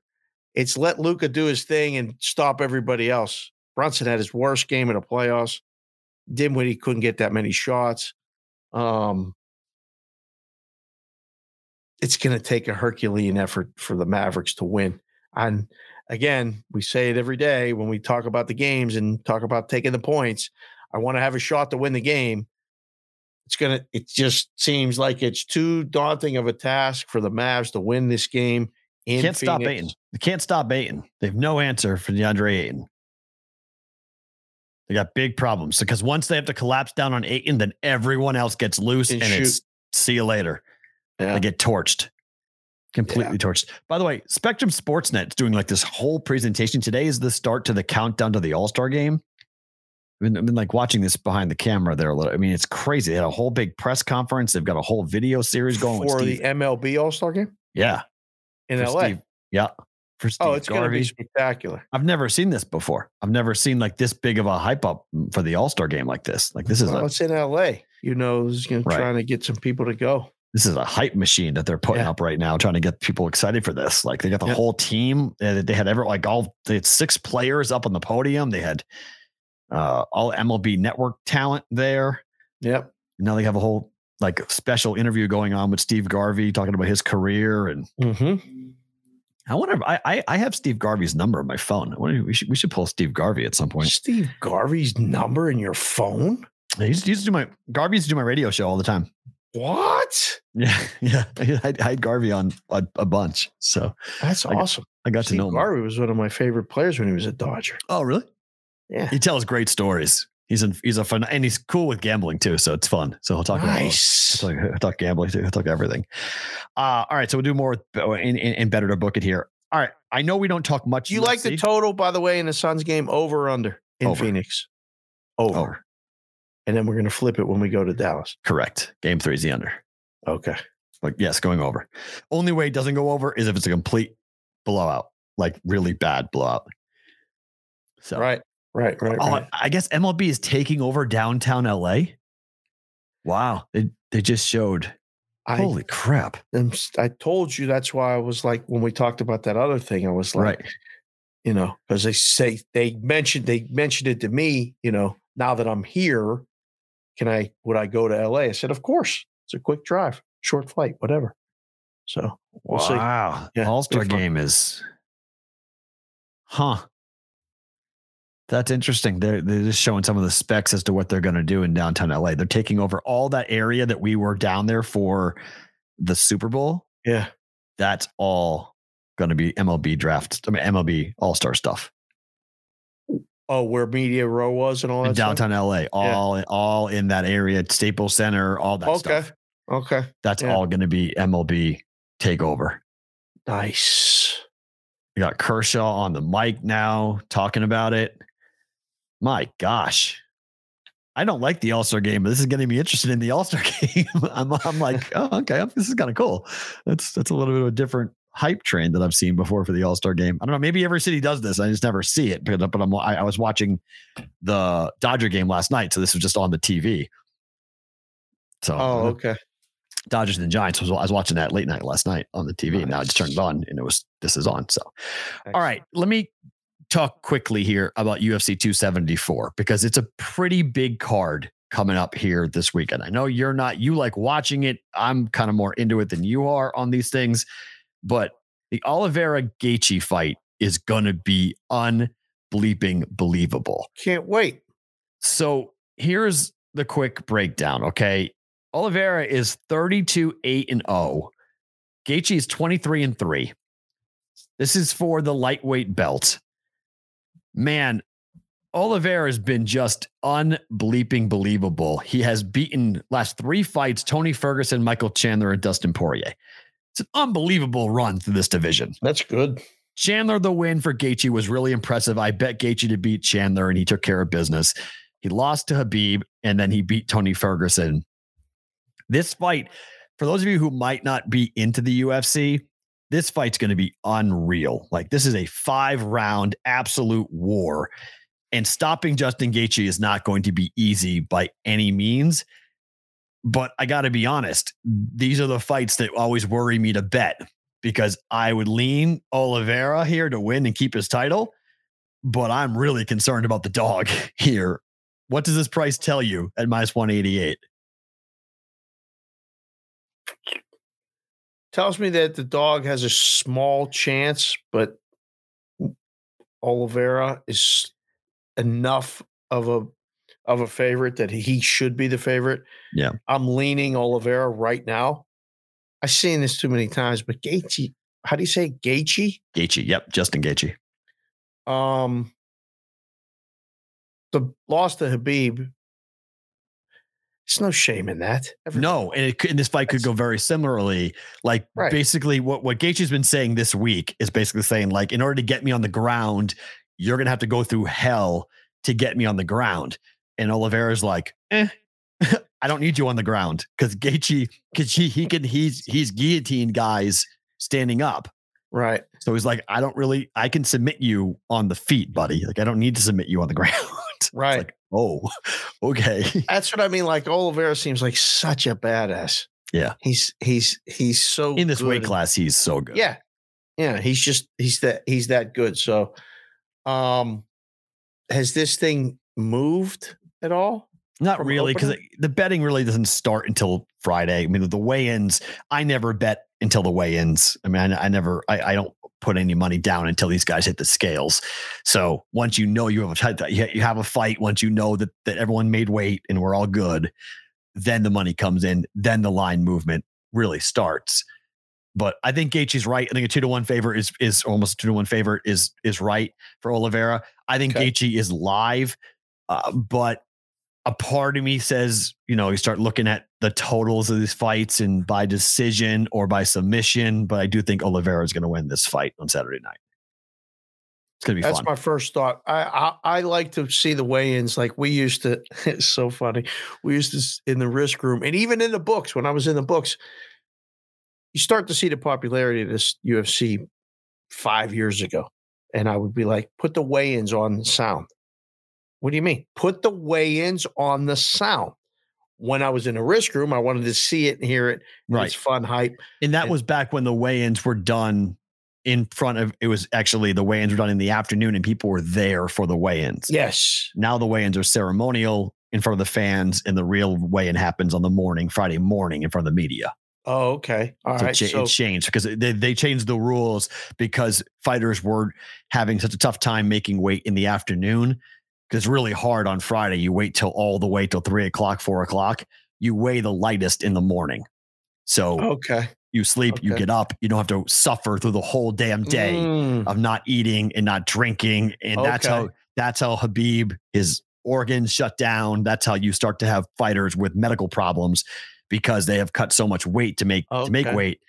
They're going hours before they actually hit the scales. So Oh. they changed it to make it a Friday morning weigh in now. So you sleep, you get up, don't worry about it, go right to the scale, get on it, weigh in, and then hydrate and get ready for the fight. That makes sense. Well, that was always an event. Yep. So we started putting it on with sound on Fridays, and it would get the fight hyped. We'd immediately take one or two bets just from that, Mm. but it would be people buzzing in the book about the fight. So I like to watch. That's kind of my routine. I'll watch the weigh-ins and see. I love. Uh, I think you can, as a fight guy, do you glean much as far as what a guy looks like at the weigh-in? 100%. It's If- huge for me. if he's struggling or he looks emaciated or it's actually even i mean i used to love to go i don't do it much i don't do it anymore because of this show and whatnot but i used to go to the to, the- to the weigh-ins for the media and i used to like to watch i want to know how fast are they diving for a bottle of water when they get off the scale like are they sucked in so much Mm. that they have taken Mm. so much out of their body that the weight cut has taken their energy and it's a five round fight and they're not going to be anywhere near what they should be? Or do they look good? Was the weight cut easy? Are they able to cut five, 10 pounds and it's no big deal and we're all good? Or are they Mhm. cutting 20 pounds overnight? Like what, are, how much weight are they cutting to get down? So, I mean, uh, who do wh- when I the, the most I've ever heard is um, Stephan Bonnar told me that he cut 18 pounds in 12 hours once. How is that even humanly possible? You basically go sauna into a into a hot tub, wrap yourself, you cover yourself in Epsom salt and this like um, sweat type of material of, of substance you put on your body, and it just sucks every bit of moisture out of your body. It's extremely dangerous. Man, 18 pounds in 12 hours. Like, how the hell did you I even mean, stay conscious that's- of that? right. Like I, I don't even sound real.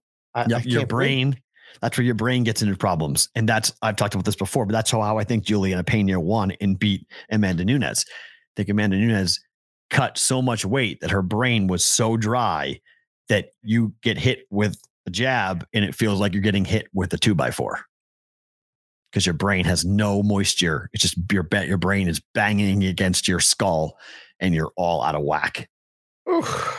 It's tough. It's the it's the one part of fighting that it, it, I never did it. I wasn't a wrestler. Guys who are wrestlers are like, that's nothing. I do that all the time. Okay, I get it. You guys did that, and it's part of your sport. You know, it's part of the culture of your sport to cut weight. But man, cutting weight is something. I used to eat lunch in high school with the couple of the wrestlers, the 132s, the 119s. I was like, I mean, they would be laying there on the on on the table like they they had a match that night. Yep. It would be barely alive to make weight. Yeah, Yep. and I'm like, like this one kid's name was Joe Wilson. I was like, Joe, seriously, what are you doing? Is it worth it? He's like, I got to make weight, man. I got to make weight. Like Joe, how are you gonna wrestle? You can't even keep your head up. Yeah. Like this ain't good. You can't do this. No, I got to make weight. I got to make weight. There's like they were skinny little guys. I mean, they were beasts. They were animals. But I remember thinking at the time, I don't know how you do this. And now I see Mm-mm. these guys taking shots to the head. right. All this stuff, Wrestling, like- there's no punching and kicking going on now in, Right. in UFC. Right. That's why I think on the Oh. scale matters. And I get really, I, I mean, there have been large, loud cries for adjusting the weights, adjusting the weight cuts, adjusting, you know, having weigh ins be on Thursday. So you're not cutting weight dramatically and having systematic, like you would weigh in on Monday and Yeah, then on it's- Friday. as much as you can lose that weight that fast, you can gain that weight that 100%. fast too. Right. So that's the bullshit of it too, right? Right. You can't Hundred percent. I mean, there are fighters in this weight class who are at 155 who fight at 175 in the octagon. They cut down to 155, they and then they blow up to 175 because they put in 20 24 hours. Yes, they will re they will rehydrate because it's just a sp- your body is just a sponge. So like you just suck all the moisture out and then you whoop, hydrate right back up.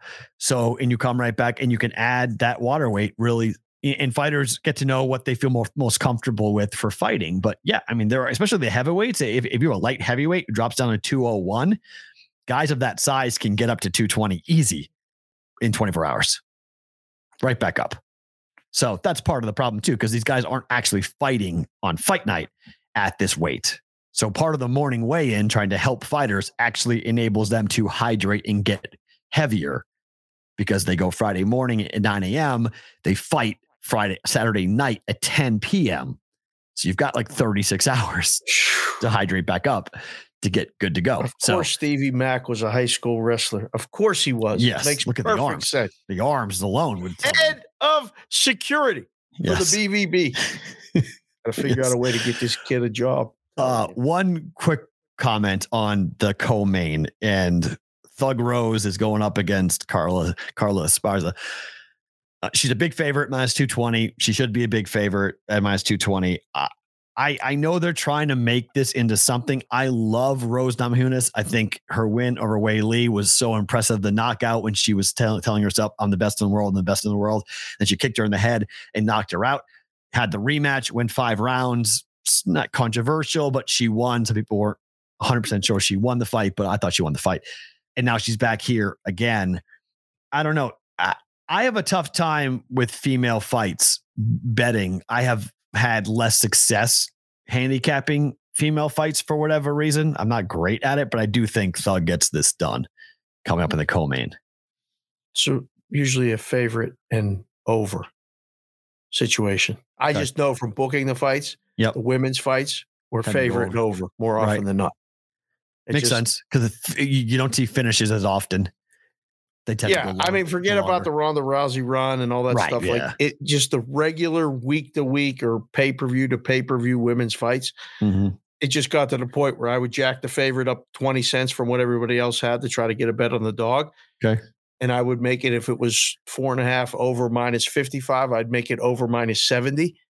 I would add fifteen cents to try to get a bet on the under because I wanted to need the over because it seemed like they went over more than they did. So Fair. this card, by the way, I mean, it says fi- 15 fights. yeah, that's normal. it- You'll That's lose one. You, you'll lose one or two on the way, but yeah, that's typical. Is that Donald Cerrone? Is that the cowboy guy? Correct. Cowboy Cerrone. Yep.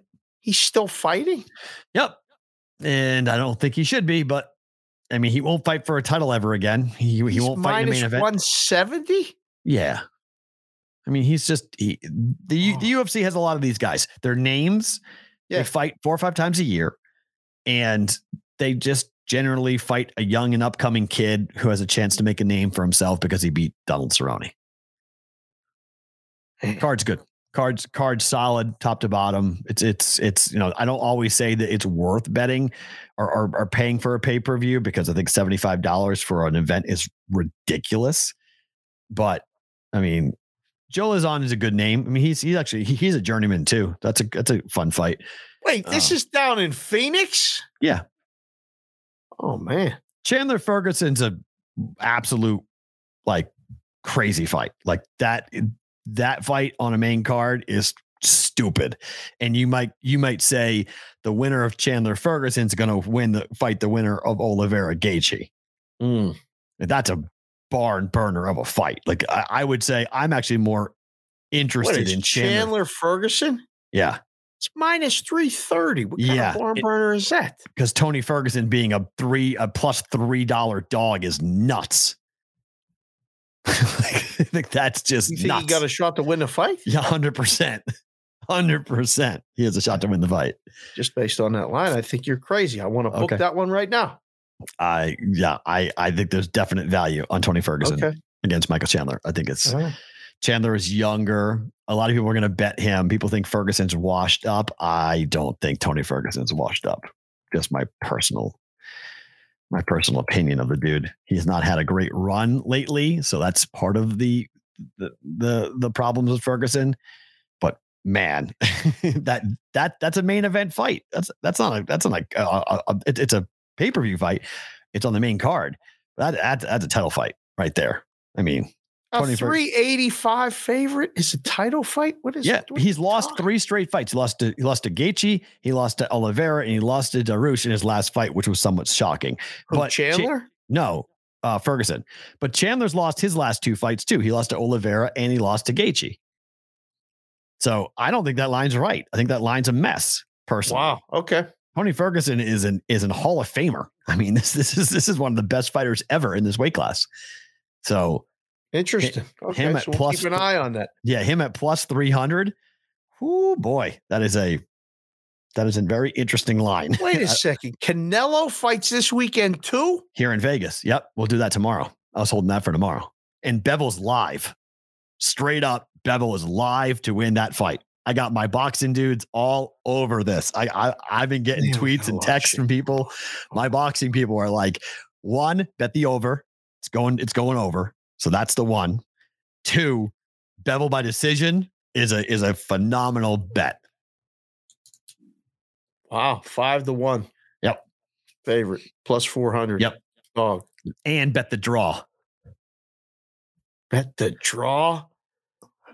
We got a Bet- gambling show now, P. Roll. We can't be recommending the draw. I don't think that's a really. It's, do you think it's live for real? I was there when they when this is Canelo Alvarez is never losing a decision in Vegas, Never. but it will give him a draw. And I was there when it happened. Triple G, Canelo won. That was crazy. I watched it happen. Bivol is a bigger version of Triple G. huh. Very similar fighting styles. Going to go forward, going to throw bombs. We'll try to hurt Canelo to the body. It's I can't. I'm fi- I'm actually really pissed off. This is the first boxing fight that I'm not covering. That I'm mad that I'm not covering it.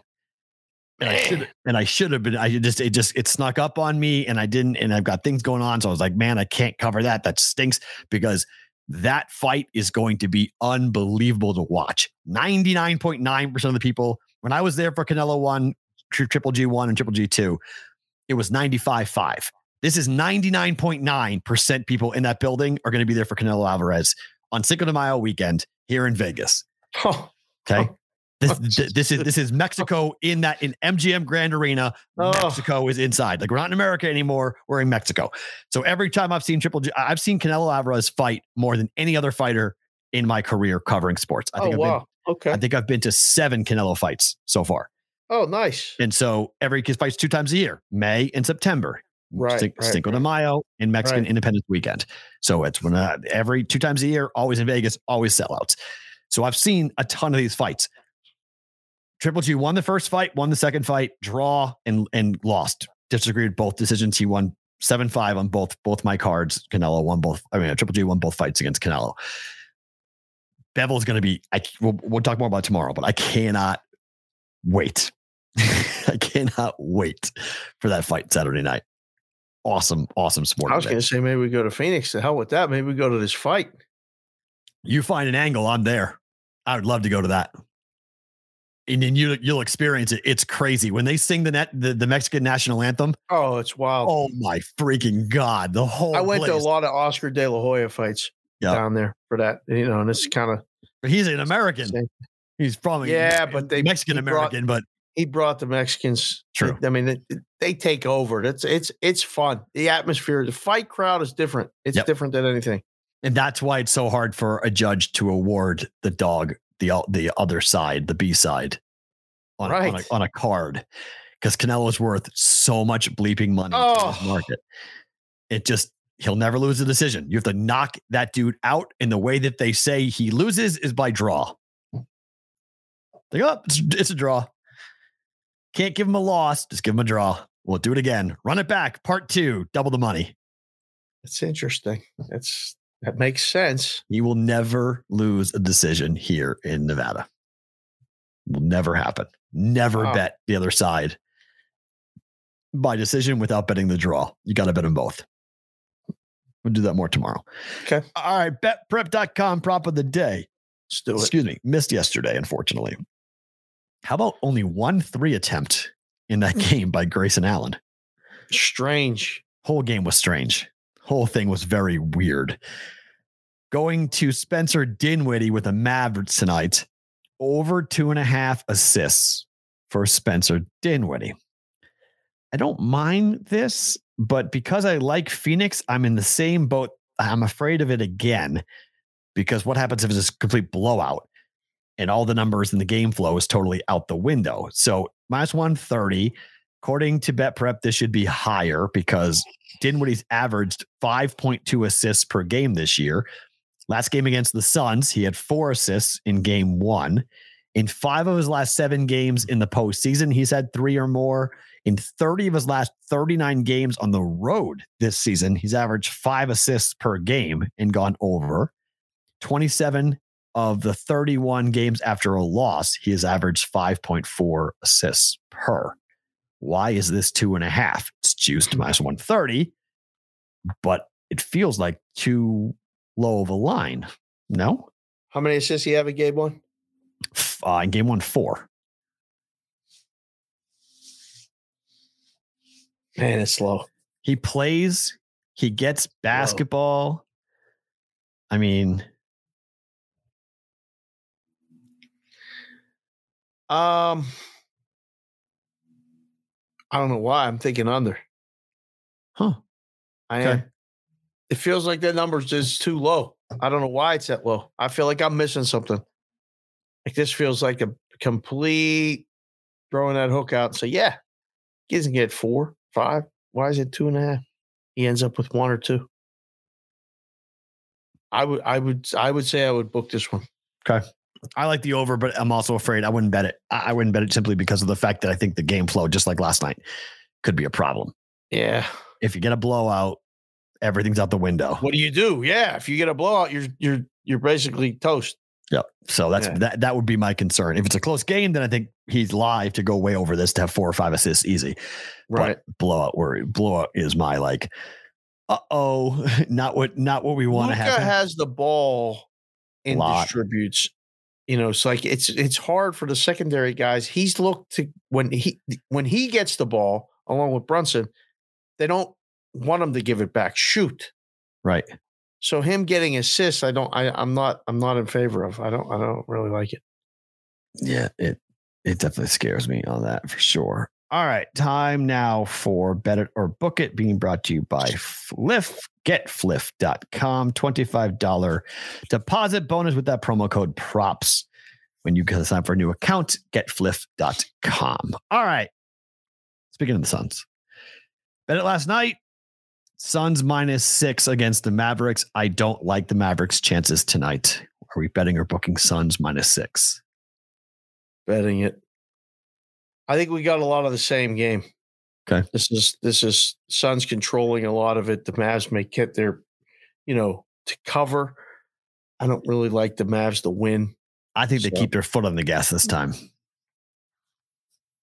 I think you're right. I mean, they're so well coached. They were up 21 points going i- i- into the fourth quarter, and then it just got whittled away, whittled away, slow, slow, slow, and then it found up. It wound up seven. Should have been Probably- Should have been four. legitimately up going to the fourth quarter for the first time in a while, right? They've True. been chasing Yeah. Right. in the fourth quarter when Booker was hurt. Yep. I mean, like even the back end of the season, they they were not disinterested because they won sixty something games, but right, we talked about them being the best third quarter, fourth quarter teams in basketball. So they got put in that. They put themselves in that position, up twenty in the fourth. What do we do? Well, we empty the bench and we let the team come back, and we let them come back. I mean, you're right. I think different mentality. Gas down. Let's go. I'm betting it. Game two, 207 and a half. Philly and Miami. I'm betting under. Oh, Six straight games for Miami have gone under. Four of the last five for the for the for the Sixers have gone under. oh, man. Eh, do not think this game goes over. I think this game is a blowout. I do not believe that we're seeing a 95 point total here. I think hundreds out of the question in my mind, but they might get there. But I think if it happens, they could win the game, and I could be wrong. Okay, but I think if Philly wins the game, the understanding. So I think I, I- think I have a couple different ways of pl- of getting to the under versus betting the over. So Miami wins. I think the over could come in, but I think Philly doesn't score. Philly wins. It's like a 102 101 game. And I'm going under 207 and a half. How did we do yesterday with Better to Book It? Uh, two and two. Oh, because I think I I bet all of your places. Correct. right? Yes. Ha- basketball got there. Baseball got there. Twins scored seven themselves. So Mm, they won seven to two. And then the hockey game was that would I use my word? That was a very wonky hockey game. They called wonky. everything in that game. It's like, Yeah. can you please stop calling penalties? Can you please stop giving two man advantages? Yeah. Please stop doing that. Like Yeah. you just like you, you're greasing it for the over. It was two to one going into the second, going in, into or halfway through the second period. I'm like, I might be okay, and then bang, bang, bang, bang, bang, goal, goal, goal, goal, goal. Okay, I'm dead.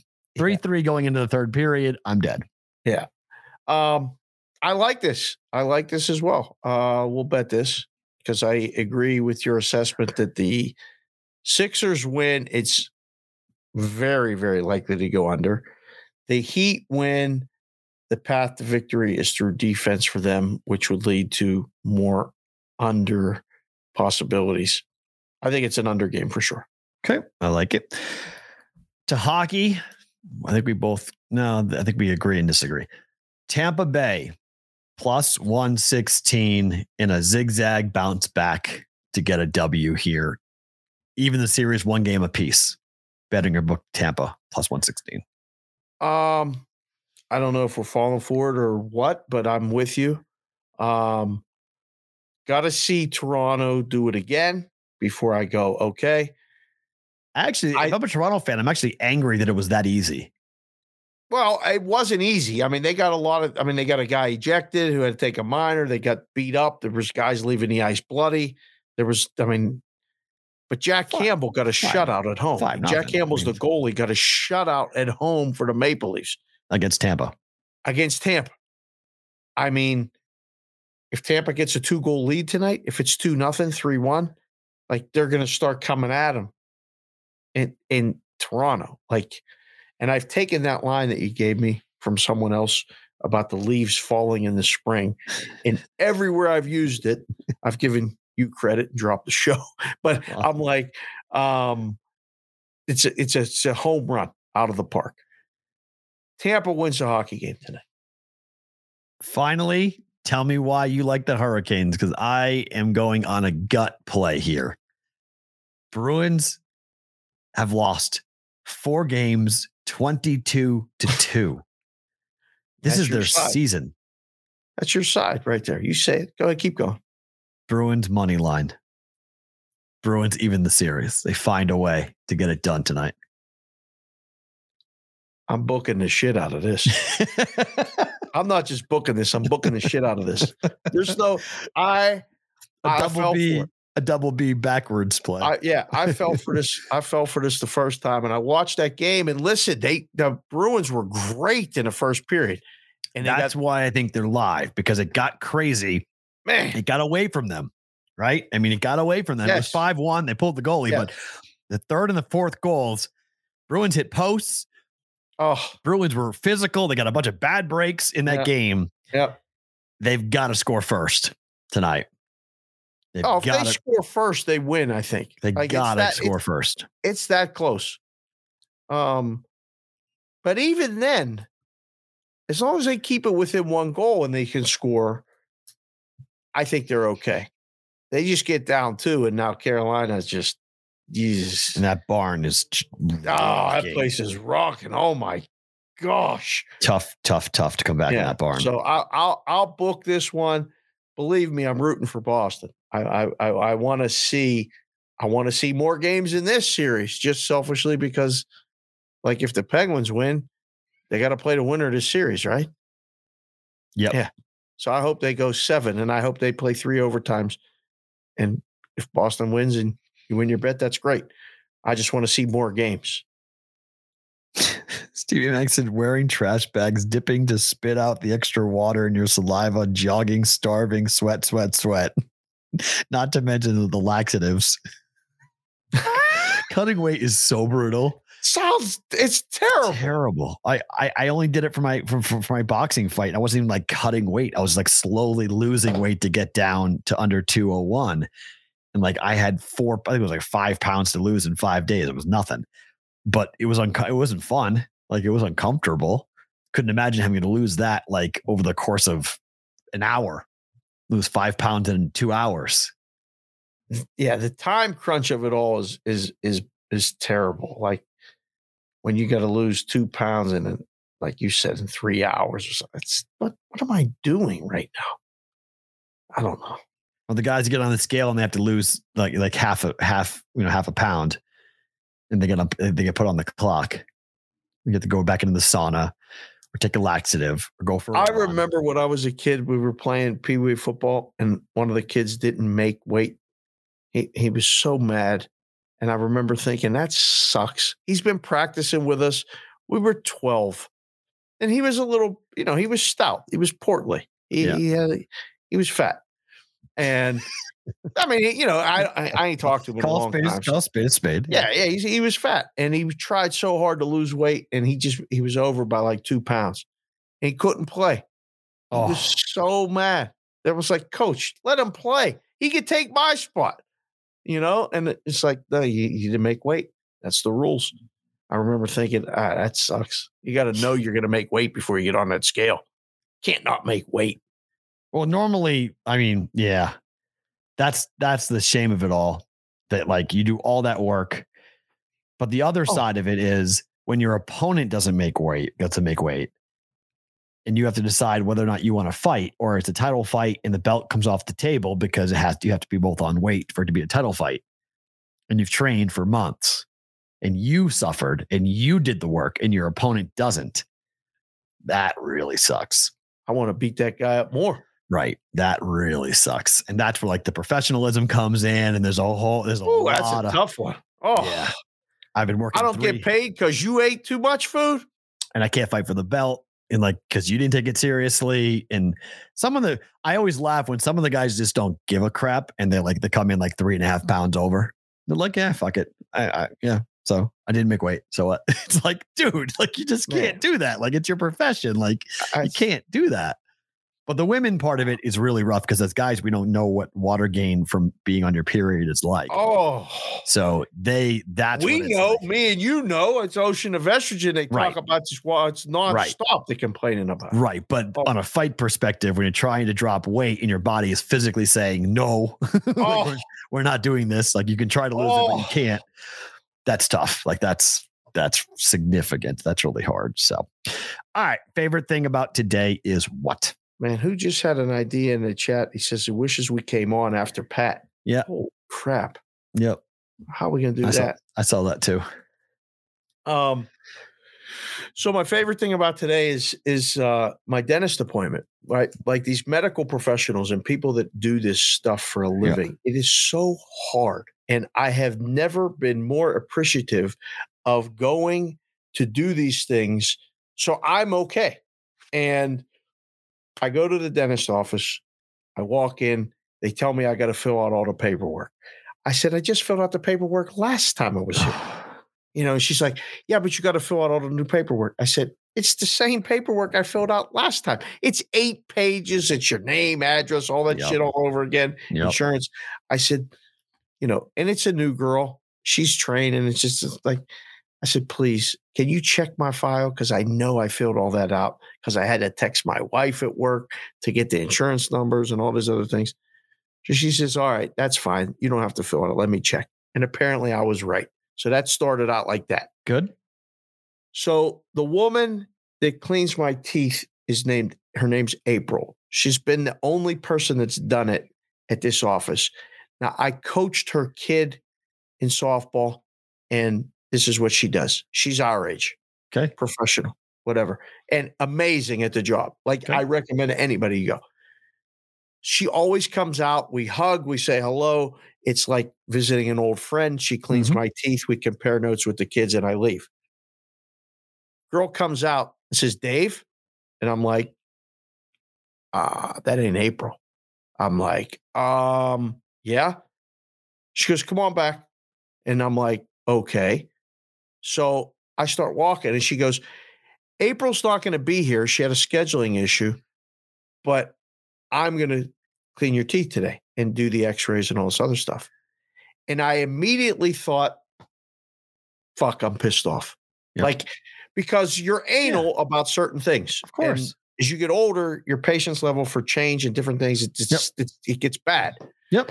So immediately I'm like, I'm pissed off. I'm gonna fuck. I'm gonna leave. I'm gonna fucking leave. I mean, Whoa. April didn't tell me. I'm just gonna go because this girl's gonna cut me up. She's gonna Yeah. hurt me, and I'm gonna come and try to do the show. I'm gonna be mush mouth. I wore the, the bucket lid yesterday, and people said I look like Jimmie Walker from Good Times or Yes, you Mush from Fat Albert. I was dying laughing. I'm like, that was pretty funny. Actually, That's good. I was didn't think about that. That really is. yeah, yeah. I'm gonna go get. I'm, while you're doing your favorite thing about today, I'm gonna run over and pick it up because I put it over there. I'm gonna put the for people that didn't see the the bucket Okay. lid. But anyhow, I thought, you know what? Shut the fuck up. Take a deep breath. This kid is trying to learn or do like I don't know how long. She looks so young. She looked almost like just a little bit older than my daughter, and I'm like, shut up and let this girl clean your teeth. Don't say a, a damn word. Okay. So, you know, she starts doing her thing, and we got to take x rays because this is the x ray appointment and all this stuff. And she's Yeah. putting that thing in my mouth. I'm like, No. can you turn your head this way? Can you turn your head this way? And I'm just like, all right, deep breath, deep breath. And by the end of the thing, it was fine. I found out she's like 27. She just got married in Mexico last week. Wow. She's from Minnesota. Okay. And she goes, I said, Do you like sports? Oh no. Did Dave freeze? We went the whole day. yeah, I guess We went the froze, whole yeah. show and he Ho- hopefully- froze. Hopefully, we'll get him back. Oh my gosh. Well, I can do mine until that, but Zach said April's going to get replaced. Um, so mine is actually two parts. It's two stories. The first story is this. We have found out why Ben Simmons missed game four against the Celtics with the Brooklyn Nets. I'm not sure if you guys have seen this story pop yet or not, but there are internet sleuths that have gone and found this out that Ben Simmons missed game four of the playoffs against the Celtics because he had a sore back. Yes. We now know how he got the sore back. Ben Simmons got the sore back because he was playing over 23 consecutive hours of Call of Duty. Over 23 and a half hours of Call of Duty, of playing PlayStation. He was logged in to his actual account 23 straight hours. Broad Street Buddies in Philadelphia found this out because they went and looked at the PlayStation network that shows different people's accounts. 23 hours and three minutes. That's how consecutively long Ben Simmons played Call of Duty, and he got a back problem from that allegedly experience. Are we back? Oh That's my gosh, the hat's incredible. Come on. tremendous. The hat is tremendous. By the way, hashtag not Farrah's fault is great for you for you getting kicked out. That's a hat. That's that's really That's Mikey. It's Mikey Awesome. Mikey Awesome's already getting a hat. Mikey not- Awesome. Not job. Farrah's fault. Hashtag not Farrah's fault is really That's good. That's right. that's really really Oh, funny. so Anyways, good. did you hear me say what I just said? he got a back problem playing the game? No, Ben Simmons played play, played Call Yeah. of Duty for 23 hours and three minutes straight. Do you want this guy on your team? Absolutely not. Ever. Ever. I want I on don't my want team? him on my team at Lifetime Fitness if we're running like half court. Hundred percent. I want nothing to do with Ben Simmons. That's why he missed Game Four. That's how he got a, a, a sore back because he was playing PlayStation for 23 straight hours. Goodbye, Ben Simmons. I want no part of you in Philadelphia. Bravo out of you for going ahead and doing that. That was awesome. And then the, the second, my second favorite thing about today comes actually from the McAfee show. Dan Orlovsky was on during their first hour, and Dan Orlovsky, I, I- just think it's so fun to watch because people haven't reached the level of chill with us yet, but I think they probably will get as comfortable. But obviously, McAfee show is monster, huge audience. Orlovsky's on talking about the fact that he only eats to fuel his body. He doesn't eat because he likes to eat. He just eats. And I'm the opposite. I love eating. I love food. I'm a huge foodie. Yeah. But he's on and he doesn't get the irony that he's eating a piece of toast with jam on the air with Yeah. Pat McAfee talking about the fact that he doesn't eat food. And he's just like, yeah, I just eat whatever. And he's just eating while he's on the air. And he's yesterday he ate for lunch, he ate plain dried chicken. That was his lunch. Yeah, he dabbed it in the corner with a little bit of sauce, like ranch or something, like just to treat himself. Like, damn, what are you doing? I mean, I know you look good, you got to feel good, but like, you could put a little more sauce on there. Oh my! I mean, do I it. just like, dude, come on, man! Yeah. Like, you gotta enjoy life a little bit. You gotta enjoy No. food. Not Like, food. No, it's crazy. Like I, Mm-mm. I, I've heard the line like, "I don't love to eat. I eat to live." Yeah, And like, uh, uh like no, somewhere in between. I like eating a lot. I like food a lot. I like restaurants a lot. Like that is not how I was brought up. That's not how I look at food. I have a very healthy relationship with food. But watching Orlovsky eat a, pa- a, a jam and toast on TV with McAfee telling him, "Yeah, you know, I I just I, I don't need to eat. I don't. I, I like going out to dinner, but like eating just is part of something I have to do. Breakfast and lunch are boring to him." Which I was like, "Dude, what?" I was like, I love breakfast. Breakfast is phenomenal. It can also great stuff. So those are my two favorite things about today. beautiful. The hat's incredible. The girls from Minnesota, Okay, it's a finish the story then. Yes. the Wild are going to win. Because your hygienist was from Minnesota? The Twins might win the division. Oh, yes. Oh no. Oh no. Yes. Oh no. Twins might win a division. No, no, no. You're a bookmaker. You're a bookmaker. You, you, you- this, this is something that if somebody walked in Well- off the street to the counter and we're like, I got a sure thing, Dave. All right, what, what's that? My hygienist this morning was from Minnesota. Okay, sir. I'm betting the wild. Give me the money. Give it a bet. you, doubt. not going to be afraid But- of that person. but she Their did- logic is not going to be afraid. she had all the caveat with, you know, my whole life, my my my my dad is a big fan of sports. You know what the Minnesota teams do? I said, "What?" She goes. Lose? She goes. Lose? They choke every Yes. year when they get and the games mean more. They choke, and I was like, "Do you want to be on the show?" And I was like, "That's really good." She's like, My "No, co-host will agree I- with you entirely that all they do is choke. Yep, I- that's true. she said it and i was like all right are we done here? Let's go. I gotta go. So thanks for for joining us and and, and let me be a little bit late.